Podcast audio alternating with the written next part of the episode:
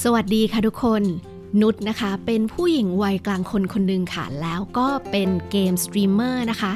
ช่องเล็กๆ ช่องหนึ่งใน Twitch ชื่อว่าช่อง Skip Cutscene ค่ะ นุชเริ่มต้นสตรีมเกมนะคะ เมื่อประมาณปลายปี 2018 ค่ะ ตอนนั้นนะคะมีเพื่อนคนหนึ่งมีน้องคนหนึ่งนะคะ ในเกม Final Fantasy 14 เนี่ย คือเขาสตรีมเกมใน Twitch อยู่แล้วนะคะ เขาก็บอกว่า เฮ้ยพี่ ช่วยเข้ามา follow ผมในทวิชให้หน่อย คือณตอนนั้นน่ะนุชยังไม่รู้จักเลยค่ะว่าทวิชคืออะไร เราก็ยังแบบ ฮะทวิตเตอร์เหรอ ไม่ไม่ไม่ได้เล่นทวิตเตอร์อะ คือรู้สึกแก่แล้วก็เชยมากที่ในตอนนั้นนะคะ เรารู้สึกว่าเราแก่แล้วก็เชยมากที่เราไม่รู้จักทวิชค่ะและตอนนั้นนะคะเราก็ได้ไปสมัคร Account ใน Twitch ค่ะ เพื่อไปกด Follow ให้กับเพื่อนค่ะ คนที่เล่นเกม Final Fantasy 14 ด้วยกัน และนั่นก็คือจุดเริ่มต้นค่ะ ที่นุชได้รู้จัก Twitch และหลังจากนั้นไม่ถึง 1 เดือนมั้งคะ คือเราก็นึกสนุกไงเราก็แบบ เฮ้ยเขาสตรีมเกมอะไรกันยังไงหรอเขาทำกันยังไงหรอ เราก็เริ่มศึกษาหาข้อมูลค่ะโหลดโปรแกรม OBS แล้วเราก็สตรีมไปมั่วๆเลยค่ะ ก็คือเริ่มต้นโดยที่เราไม่ได้บอกใครเลยสักคนไม่ได้บอกเพื่อน ไม่ได้บอกแม้กระทั่งคุณฉัดค่ะสามีของเราเอง ซึ่งตอนนั้นเรารู้สึกว่าเราอายค่ะเราเขิน แต่เราอยากเล่นนะเราอยากลอง แต่สุดท้ายนะคะคือสุดท้ายทุกคนก็รู้ค่ะด้วยการเซิร์ชชื่อเกมนะคะ แล้วเขาก็มาเจอช่องของเราใน Twitch และก็ขอสารภาพตามตรงค่ะ ก่อนหน้าที่จะเริ่มสตรีมใน Twitch นะคะ ก่อนหน้านั้น เราไม่เคยดูสตรีมของเกมเมอร์คนไหนมาก่อนเลยจริง ๆ เพราะเรารู้สึกว่า การที่เข้าไปดูสตรีมเกมเนี่ย ส่วนมากเนื้อหาของการสตรีมเกมมักจะเป็นเกมสไตล์พวก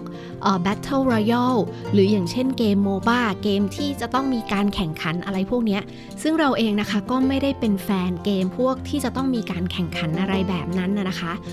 ปกติเนี่ยนุชจะดูพวกคลิปนะคะ cast เกมดูคลิปใน YouTube ซะมากกว่าค่ะ ซึ่งมันจะเป็นแนวพวกเอ่อ tutorial guide นะคะสำหรับการแนะนำเกมต่างๆ หรือวิธีการเล่นเกมแบบในส่วนของคอนเทนต์ยากๆ อะไรแบบนี้ค่ะ ในการดูสดดูรายการสดตอนที่เขาสตรีมเกมเลยเนี่ย อันเนี้ยไม่เคยดูเลยจริง ๆ ก่อนหน้าที่จะรู้จัก game streaming เนี่ยนะคะก่อนหน้านั้นน่ะนุชก็จะใช้เวลาว่างค่ะเวลาอยู่บ้านไปกับ Netflix ดูซีรีส์ก็เหมือนคนวัยเดียวกันทั่วๆไปเนี่ยแหละค่ะ แล้วพอมาได้รู้จัก Twitch นะคะ เราก็เฮ้ยมันมีความหลากหลายนะคะ มันมีสตรีมแบบ ในรูปแบบที่หลากหลายมากกว่าที่เราเคยเข้าใจ แต่ซึ่งส่วนมากแล้วนะคะจะเป็นสตรีมเมอร์ฝรั่งนะคะ โดยที่เอาจริงๆอะนุชภาษาอังกฤษก็ไม่ได้เก่งสักเท่าไหร่หรอกค่ะ แต่เวลาที่เข้าไปใน Twitch นะคะแล้วหาช่องคนไทยเนี่ย มันก็มักจะหนีไม่พ้น MOBA MOBA หลังๆ นี่ก็น้อยลงนะ มันก็มักจะหนีไม่พ้นเอ่อ Battle Royale แล้วก็ GTA ซึ่งนุชก็ไม่ใช่แฟนเกมเหล่านี้เลยนะคะ และนี่ค่ะ ก็ทำให้นุชได้คิดขึ้นมานะคะว่า เฮ้ย จริงๆแล้วคนไทยอะชอบดูเกม Battle Royale กับเกม GTA เท่านั้นจริง ๆ หรอ หรือว่ามันไม่มีตัวเลือกให้เขา พอคิดถึงตรงนี้นะคะ นุชก็เลยรู้สึกว่า เออ นุชอยากเป็นสตรีมเมอร์คนไทยค่ะ นุชอยากเป็นตัวเลือกหนึ่ง อยากเป็นช่องหนึ่งที่ ที่ไม่ได้มีแต่เกมยอดนิยมที่เขาฮิตกัน นุชเชื่อว่าน่าจะมีคนดูค่ะที่เป็นแบบนุชที่อยากดูเกมที่อยากดูสตรีมเกม แต่บังเอิญบังเอิญมันไม่มีช่องภาษาไทยค่ะ ในเกมที่เราสนใจหรือสไตล์เกมที่เราอยากดูพอเพื่อนวัยเดียวกันกับนุชนะคะเขาเขารู้ว่าเราสตรีมเกม เรา wannabe streamer เขาก็มักจะถามกันค่ะว่าสตรีมเมอร์คืออะไรหรอ เพราะว่าเพื่อนเราส่วนมากนะคะ หลาย ๆ คนเวลาเขาแต่งงานมีลูกมีครอบครัวไปแล้วอะค่ะเขาก็ไม่ค่อยได้เล่นเกมเหมือนเมื่อก่อนแล้วเขาก็ไม่ค่อยได้ติดตามข่าวสาร ไม่ค่อยได้เข้าไปดูใน YouTube หรืออะไรแบบเนี้ยคือเขาก็ถามเราค่ะ อันนี้มันเป็นเรื่องปกติ เพราะเรื่องการสตรีมเกมหรือว่าการเป็นสตรีมเมอร์เนี่ยมันถือว่าเป็นเรื่องใหม่ค่ะสำหรับคนวัยนุชนะ แต่คำถามหนึ่งค่ะ ที่ได้ยินทีไรรู้สึกหงุดหงิดทุกทีเลยก็คือทำไปทำไมอะทำแล้วได้อะไรเฮ้ยคือฟังแล้วเรารู้สึกแบบชีวิตคนเราบางทีเราก็ไม่เห็นจำเป็นที่จะต้องหาเหตุผลอะไรในกับการสันทนาการของชีวิตเราเลย เหมือนเวลาที่คุณไปดินเนอร์หรู หรือซื้อของแต่งตัวของของไร้สาระอะไรสักอย่างหนึ่งหลักหมื่นหลักแสน ตรงเนี้ยก็ไม่เห็นจะต้องถามเลยว่า เราได้อะไรจากมัน นอกจากความพึงพอใจ เรามีความสุข บางทีมันก็เท่านั้นเองค่ะ ไม่ต้องไปคิดอะไรมาก ด้วยความที่การสตรีมเกมนะคะ การเป็นสตรีมเมอร์เนี่ยมันก็เป็นเรื่องใหม่สำหรับนุชค่ะ หลังจากที่เริ่มสตรีมไปแล้วนะคะ นุชก็ยังหาข้อมูลอยู่เรื่อยๆค่ะ จนถึงทุกวันนี้นะแต่ส่วนมากข้อมูลที่นุชได้มานะคะคอนเทนต์ที่นุชเสพเนี่ย จะเป็นคอนเทนต์ภาษาอังกฤษค่ะ ไม่ว่าจะเป็นใน YouTube หรือว่าใน Reddit เพราะว่าคอนเทนต์ภาษาไทยค่ะ ไม่ค่อยมีข้อมูลที่นุชสนใจสักเท่าไหร่เลย คือในช่วงแรก ๆ ค่ะ นุชก็รู้สึกแบบน้ำลายฟูมปากค่ะ ต้องมานั่งดู YouTube ภาษาอังกฤษที่ไม่มีซับไตเติลภาษาไทยเลยอะ่ะเราก็รู้สึกว่ามันเป็นเรื่องที่น่าอึดอัดสำหรับเราค่ะ แต่ว่ามันไม่มีตัวเลือก และนี่ค่ะก็เป็นที่มาของการทำช่อง YouTube นะคะ Channel Skip Cutscene ค่ะ ที่ตั้งใจที่จะให้ข้อมูลเกี่ยวกับการสตรีมเกม ที่เหมาะสำหรับคนที่เพิ่งเริ่มสตรีมนะคะ หรือคนที่กำลังศึกษาหาข้อมูล แล้วก็ให้ข้อมูลที่เป็นความจริงค่ะ ไม่หลอกให้เพ้อไม่หลอกให้ฝันไม่หลอกให้มโน แล้วก็เป็นการรวบรวมนะคะ ในส่วนของคำถามค่ะ สิ่งที่มือใหม่สตรีมเมอร์มือใหม่มักจะมีปัญหากันมักจะติดขัดกัน เราก็จะพยายามรวบรวมพยายามทำคลิปค่ะ ขึ้นมาให้มากขึ้นเรื่อยๆ ให้มันมีคอนเทนต์ภาษาไทยนะคะสำหรับคนที่สนใจในเรื่องของการสตรีมเกม และอีกเรื่องหนึ่งค่ะ ที่นุชเห็นแล้วนุชรู้สึกหงุดหงิดหงุดหงิดมาก อันเนี้ยมักจะมาจากคนที่ยังไม่เคยสตรีมเกมค่ะ เขาจะถามคำถามแรกมาก่อนเลยว่าสตรีมเกมอะได้เงินเท่าไหร่ จะต้องลงทุนเท่าไหร่ ถ้ามันเป็นเรื่องของการลงทุนการทำธุรกิจนะ อันนี้ลูกเข้าใจนะ ว่าเราจะต้อง คำนวณค่ะในเรื่องของการลงทุน แล้วก็ในเรื่องของ Return ผลกำไรอะเราจะได้คืนทุนเมื่อไหร่ระยะเวลาเท่าไหร่ทำ Business Plan กันขึ้นมา จริงๆ มันก็เป็นเรื่องพื้นฐานนะคะของการทำธุรกิจ แต่สำหรับการสตรีมเกมเนี่ย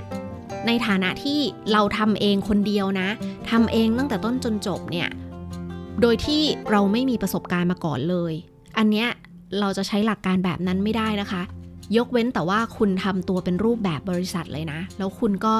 รวบรวมกลุ่มคนที่มีความสามารถเฉพาะทางในแต่ละอันเนี่ย แล้วก็ทำมาเป็นช่องช่องขึ้นมาช่องหนึ่งเลย ซึ่งนุชก็เชื่อว่ามันก็ไม่น่าจะได้กำไรสักเท่าไหร่ค่ะ ก็ก็ดูอย่างดิจิตอลทีวีสิคะ เพราะว่าคู่แข่งมันเยอะค่ะ มันไม่คุ้มกับการลงทุน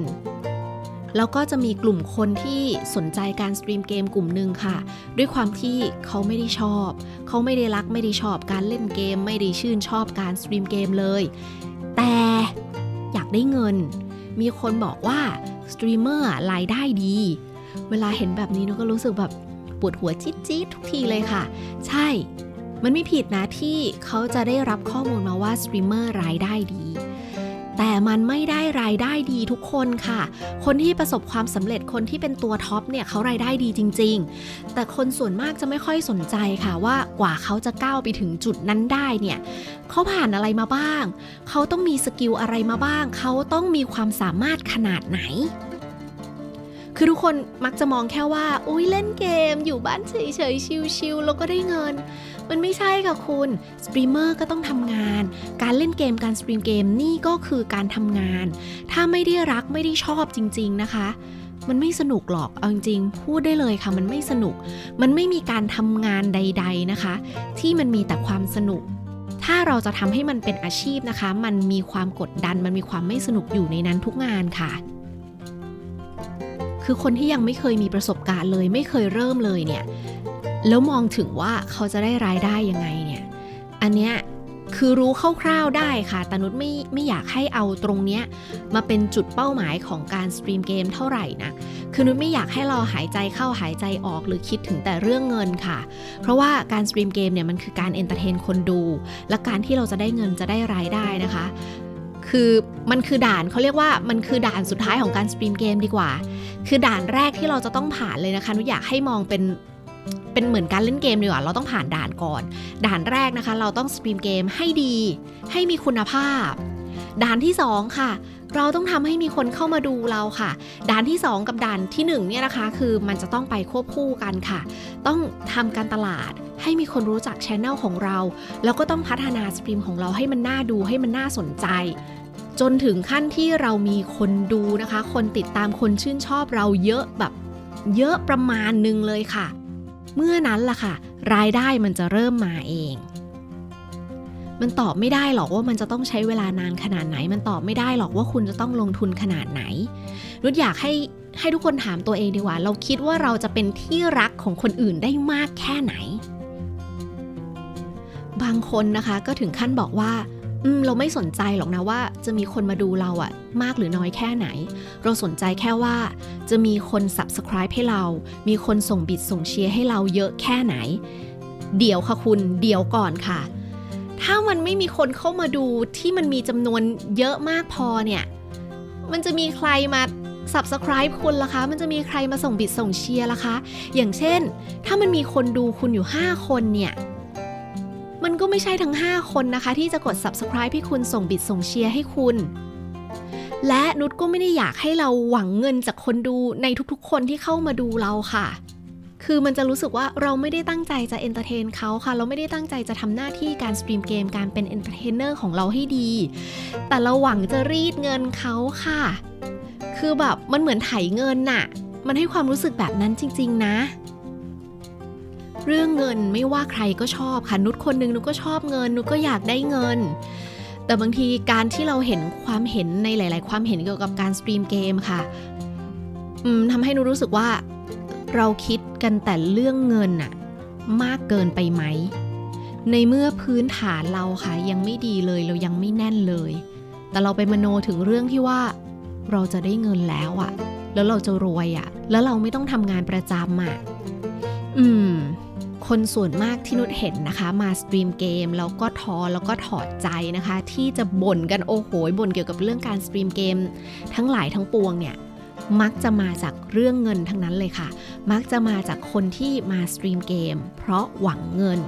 โดยที่ไม่ได้มีความรักความชอบค่ะ ในการ entertain คนดูในการสตรีมเกมเลย ซึ่งคนพวกนี้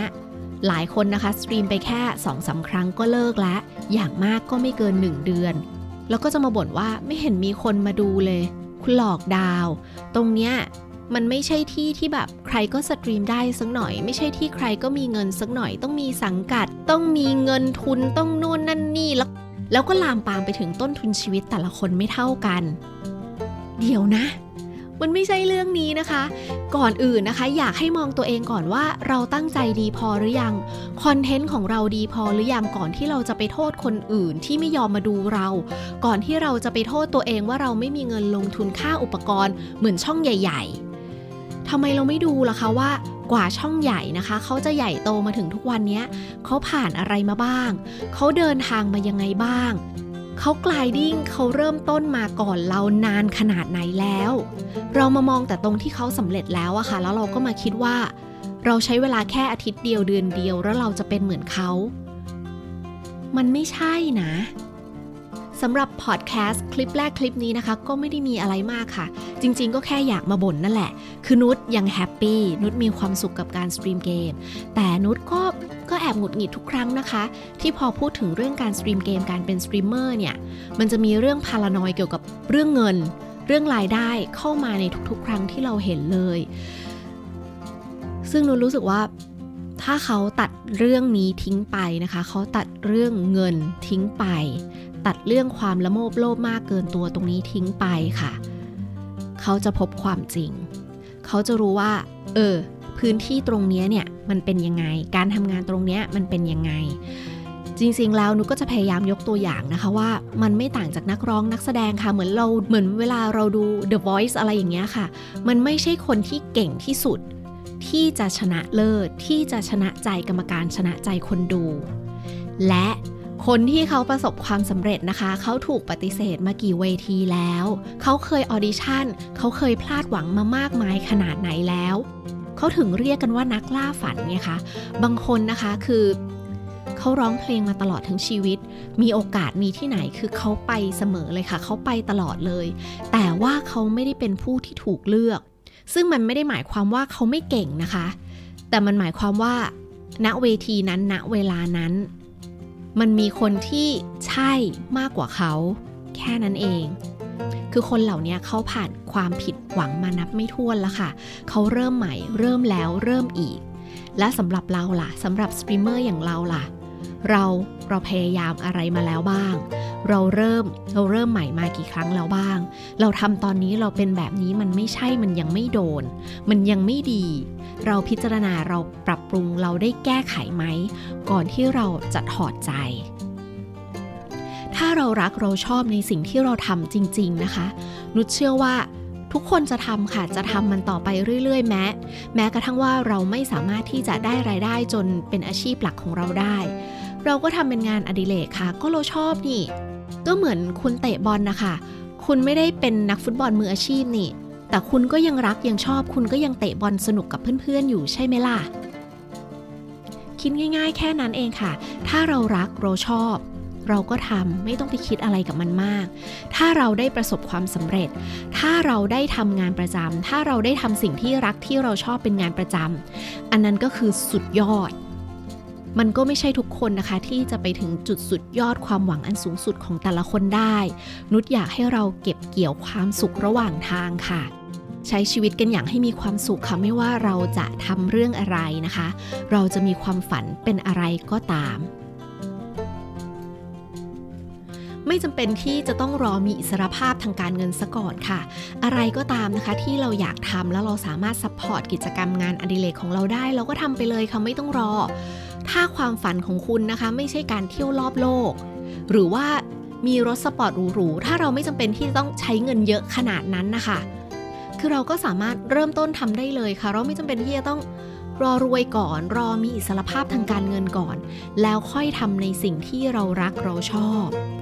รอถึงเวลานั้นมันอาจจะสายเกินไปแล้วก็ได้นะคะสำหรับวันนี้นะคะ นุชก็มีเรื่องราวมาบ่นกันประมาณนี้เนี่ยแหละค่ะแล้วเดี๋ยวก็รอติดตามกันนะคะใน EP ต่อไปใน episode ต่อไปนะคะว่า นุชจะมีเรื่องอะไรมาบ่นให้เพื่อนๆได้ฟังกันบ้างค่ะสำหรับวันนี้ขอลาไปก่อนนะคะ สวัสดีค่ะทุกคน